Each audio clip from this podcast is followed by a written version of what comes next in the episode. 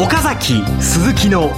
マーケットアナライズマンデー皆さんこんにちは鈴木一之です。岡崎鈴木のマーケットアナライズマンデーをお送りいたします。パーソナリティは金融ストラテジストの岡崎良介さん はい、岡崎良介です。よろしくお願いします。はい、そして番組アシスタントの桜井彩子です。よろしくお願いします。あの桜井さんが、ええあのお風邪を召してしまいましてすみません。あのこの冬の風は本当に強力というかもうねこじらしたら大変なことになるみたいでそうなんですよえ。今日はちょっとあのえあのショートショートのセリフでそうはい桜井さんはやっぱり湿度も保たなきゃいけないんですよ。そうたないといけないですね。うん番組の説明は大丈夫ですか？はい、はい、じゃあ読みますね。はい、この番組はテレビ放送局の BS12 チャンネルテレビで毎週土曜朝6時15分から放送中の岡崎鈴木のマーケットアナライズのラジオ版です。週末の海外マーケット月曜前場の市況や最新情報はもちろんのことテレビ放送では聞けないラジオならではの話など耳寄り情報満載でお届けします。いやもう本当にね、はい。あのかわいそうになりますんであとは全部聞き苦しいですねむしろね。えあの、はい。私も風邪ひきましたけども私の風邪ではないと思います。鈴木さんの風邪ですか？私はこれでまだ引いてません。引いてませんあのいやしかしこればっかりはですね、どんなに気をつけていてもパッとこうね、えーまあ切ってしまうもんですから、どうぞ気をつけてください。今気をつけてもしょうがないんですが。ただ気がもう気が付くと12月ですよ。はい。ね。はいもんですね。クリスマス。はい。あの本当に。えー、師走相場というのは株式市場では非常に1年通しても相当毎年毎年期待されている。1年の中で最もこうよく上がるう月の一つと。上がるかもしれませんけどこれまた12月はいきなりのこう2日なんとかってやつですねこれ。2日進歩進歩よく言われますね。荒れるんですよこれね。ああそんな感じになりそうですか？うんこれからそのことについてお話ししていきたいと思います。進めてまいりましょう。はいこの番組は株三六五の豊か商事の提供でお送りします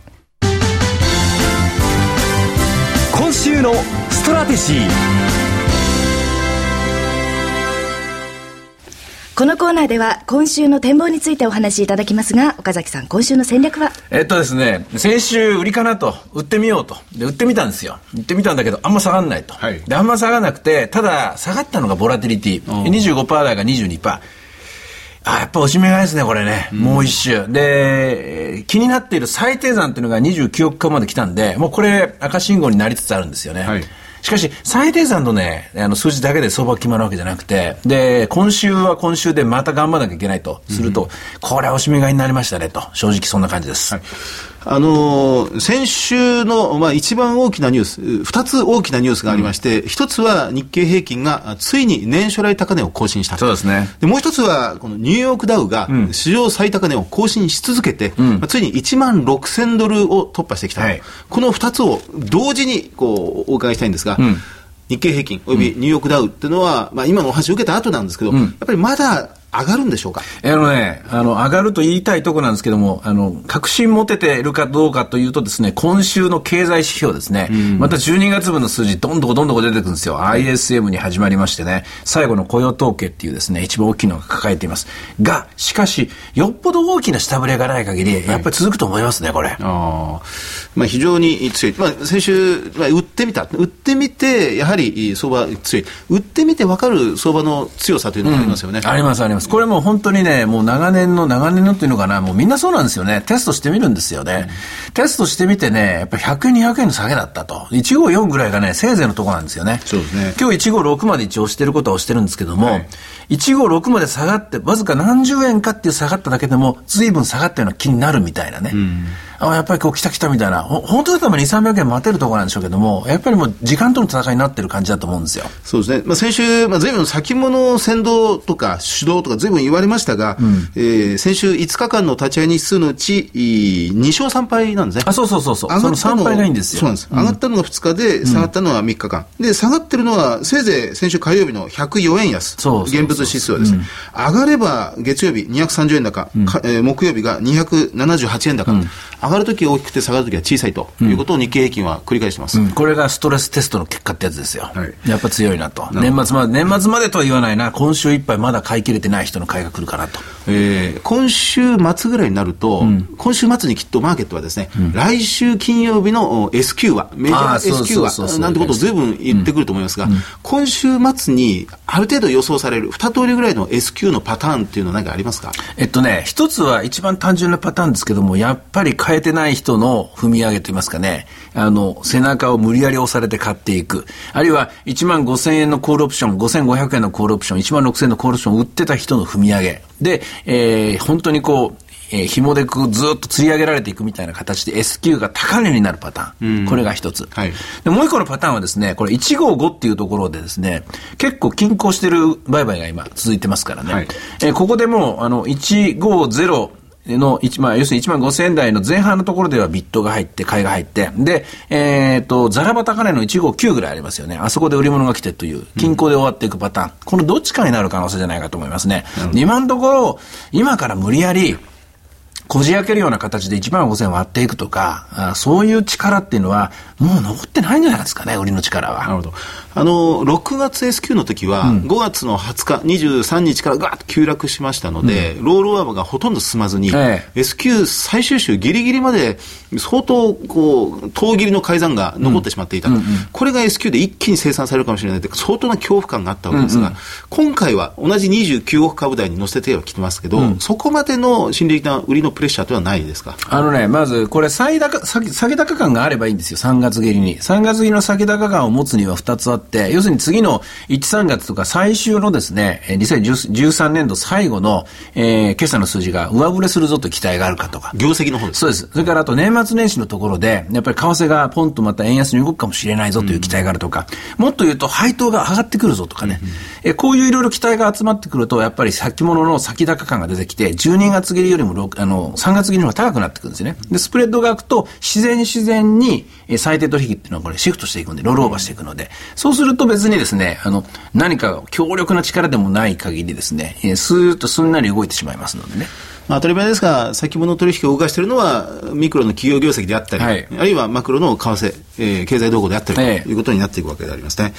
それからの、先週土曜日放送のテレビの方でも、岡崎さんがちらっと私に、まあ、質問を投げかける形で言われてましたが、このファンドマネージャーだったら、鈴木さんどうですか？今年ね、運用ずっとやってきて、うん、いつ買ってますか？もう買い切りましたか？ってお話をされてましたが、ファンドマネージャーの心理としては、まだまだ買い切れていないというのが現状のようですね。買いたい人は、ほら、最低改ざん29億株なったよと、これ崩れるよっつって、次の S q まではね、買わないですね。逆に言うと S q まで我慢しますね。どんなに上に上がられても。あ、そうですか。うん、で、崩れるのひたすら待つ、祈るようにして待つんですよ。最後祈りですよね、本当下がってくださいと。そうそうそうそう。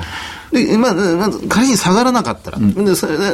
がってしまっても、うん、で、S q 終わったらそのお金は動いてくるわけですだから S q で上がろうが下がろうが買わなきゃいけませんから、そのお金は。後の問題です、ね、えー、だからまとまった買い物しようと思ったら次の S q が最後ですよね、株式は。なるほど。じゃあ12月第2週金曜日の S q 前後では、相当相場の色合いが変わってくる、うん、と思いますね。だから、まあ、ひょっとしたらね、そこがもう、あの今年の最高値になるかもしれないです。うん、今はちょっとそのパターンを歩き出してるんで、そこは注意なんですけどね。なるほど。その第2週金曜日の S q に向けて、今週はまだちょっとジグザグするというところでしょうか。うん、いう感じなんですけど、基本はおしめ買い。ただし注、注意しなきゃいけないのはですね、はい、今日も確かね、データが出たんですけど、ボラティリティちょっと上がってるんですよね。ボラティリティは、えー、月曜日少し上がりました。ちょっと上がってるんですね。こういう23.96で1%ぐらい上がってるんですけどね、これやっぱ25億ぐらいのまでの水準で収まっている範囲においてはですね、おしめ買い戦略が功を奏するんじゃないかなと思いますね。先週1週間、1週間トータルすると、ボラティリティは9%ぐらい下がったんですが。9じゃないな、25から22じゃないですか。ああそうですね、うん、はい。それぐらい下がったんですが、このボラティリティが25ぐらいを一つの目安とすればいいんですか？目安25ぐらいでいいと思いますね。まあ本当はね、28区でも大丈夫なんですけども、はい、一応ここは慎重に25ぐらいでと。で、あとまあ、あの、どういうんですかね、個人投資家の方にしてみたら、うんと、まあ、利も乗ってるところだと思うんですよね。いろんな銘柄ね。で、それについてはね、えー、の、スパイクって言うんですけどもね、あの、ぴょーんと飛び上がったようなところ、上髭をつけるような展開。ここはまあ、売っててもいいかもしれないですよね。一回売りと。はい。ところですかね。はい。他に見ておく指標ありますか？景気がやはり相当強い強いという動きが明らかになっています。あの、先週金曜日に有効求人倍率が0.98まで上昇したという動きが出ました。えー、月曜日、日本経済新聞には設備投資が相当上積みされると。うん、就職先生、12月1日スタートしましたが、今年は相当なんか感触良さそうだなという状況で、景気良いという話ばっかりなんで、かえって怖くなってしまうんですけどね。うん、でもね、あの、なんて言いますかね、あの、百聞は一見にしかずっていつのようも正しいと思うんですよ。クリスマス、久しぶりに皆さん外に出てみましょうと。別に買い物しなくてもいいから、はい、一回うろうろしてみようと。もうあの人混み大嫌いだよというイルミネーションも実際自分の目で確かめてみると。結構出てますよ、やっぱりみんな。人、表に出て、ねうん、あちこち出てると思います。で、それを確かめながら、なんとなくこう実感みたいなものがね、あの、出てくると、よりこう、相場の見方もこう、確実なもの、なんか自信のあるものに変わっていくんじゃないかと思いますね。はい。あとは株三六五ですね。はい、えー、っと、今日の株三六五はですね、700円までいったんだけども、今は661円、651の657というところですね。えー、っと、先週のに、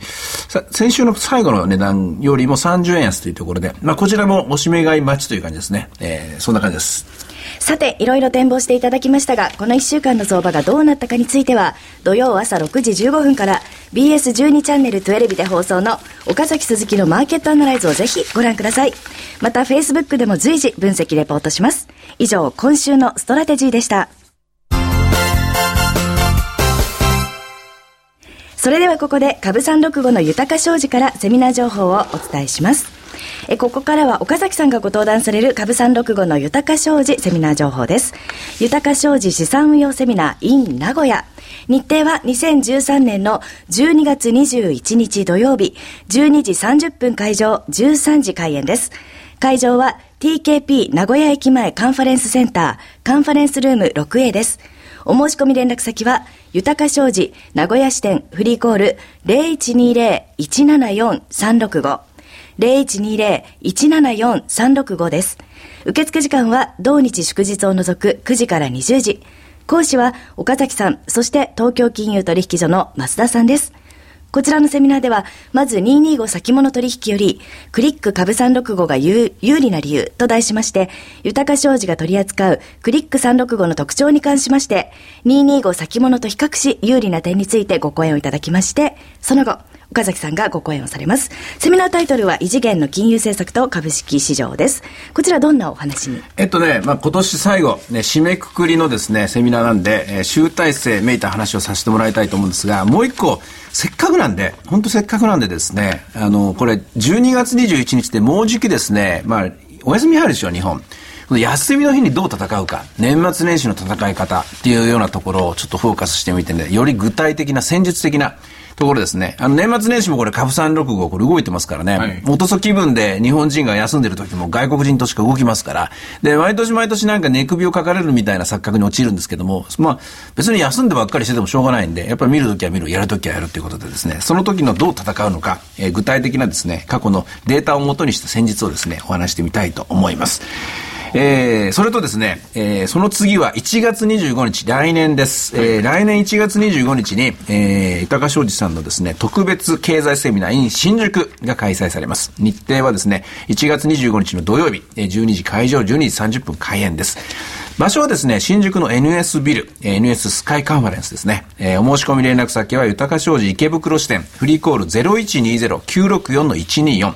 0120の964124です。受付時間は土日祝日を除く8時から20時となっております。で、セミナータイトルは円安株高をどう見る新時代の投資戦略ということで、えー、講演内容は特別講演として東京金融取引所の増田さん、えー、クリック365株365の概要特徴ですね、えー、こちらをお話しいただきまして、さらに若林 FX アソシエイツ代表取締役の、えー、河合美智子さんに主要通貨の見通しとこれからの戦略について語っていただきまして、で、鳥は私、岡崎が務めさせていただきますと。えー、講演タイトルは異次元の金融政策と株式市場なんですが、もう新年ですから、えー、もうガラッとですね、新しいセミナー内容で、はい、えー、刷新いたしましてですね、えー、一番フレッシュなニュースを、多分1月25日、この時には、あ今回の、えー、新しいジャネット・イエレン議長ですね、その戦略、えー、テーパリングどうなるのか、あの、見えてくると思いますので、またここも思い切ってですね、果敢にですね、えー、予測を、に挑戦してみたいと思います。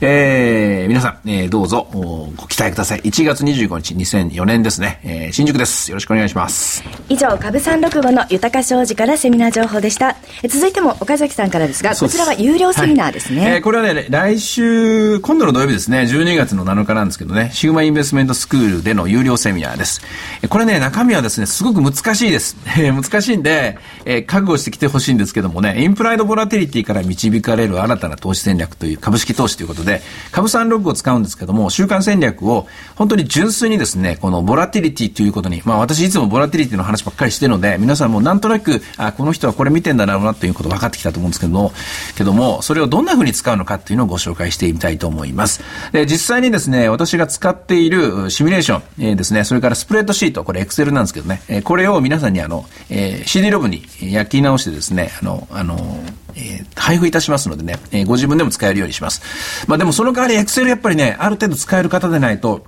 あの、チンプカーブになるかもしれないので、もしもあんまり使わないなって思ったらですね、あの、来る前にちょっと自分で練習しといてください。あの、そんなに難しいことはありませんけどね、あの、セルにどうやって数字打ち込むかぐらい分かってれば大丈夫だと思います。からセミナー終了後に、えー、QA ですね、えー、この話をし、QA の時間を取ります。えー、日時はですね、今回は12月7日ですね。で、これの次は来年14年の2月1日の土曜日。で、2月9日の日曜日。で、おのおのですね、1時から、あそれから4時までのですね、3時間というびっちり、えー、缶詰の拷問のような時間かもしれませんけども、えー、茅場町のシグマベースキャピタルのセミナールームです。えー、有料ですので、シグマインベストメントスクールという、えー、ホームページで検索してもらって、えー、ぼあの募集にあの応じてください。で、定員になり次第受付終わりますので、今のところまだもう少し7日の分あるみたいです。えー、という告知でございました。はい。続いては毎週月曜11時35分から放送中の岡崎鈴木のマーケットアナライズマンデーよりセミナーの情報です。あ、これ BS12 チャンネル12ですね。はい。はい。失礼いたしました。来月12月15日日曜日と、これもえー、今月ですね、もうね。そうそうそうそう、はい、失礼しました。12月15日日曜日、東京茅場町にて、無料の投資家セミナー、リアルマーケットアナライズ2013冬の陣を開催いたします。はい、会場は東京証券会館8階ホールです。応募方法は BS12 チャンネル12の岡崎鈴木のマーケットアナライズを検索いただきまして、番組ホームページからリアルマーケットアナライズ冬の陣の応募フォームにご記入いただくか、電話番号0120-953-255 0120-953-255から通話料無料自動音声応答サービスにて24時間ご応募を受けたまっております。こちらのセミナー応募が本日となっております。締め切り。ですか？はい。終わっちゃう。はい。そうなんです。そして、もうすでにですね、応募者多数のため抽選となりますので、まあ、ご了承いただければと、ねはい。はい。でも諦めずにご応募いただければと思います。はい、ゲストはラジオ日経でおなじみ鎌田記者、それから日清基礎研究所の矢島康秀さんなどがご登壇されますので、ぜひ楽しみにしていてください。これは私も楽しみにしてます。今年を締めくくるという意味でですね、来年に向けての、もう本当にガチンコのですね、ディスカッションを、えー、繰り広げたいと思いますので、皆さん、交互期待ですね。はい、以上、セミナー情報でした。フォローアップ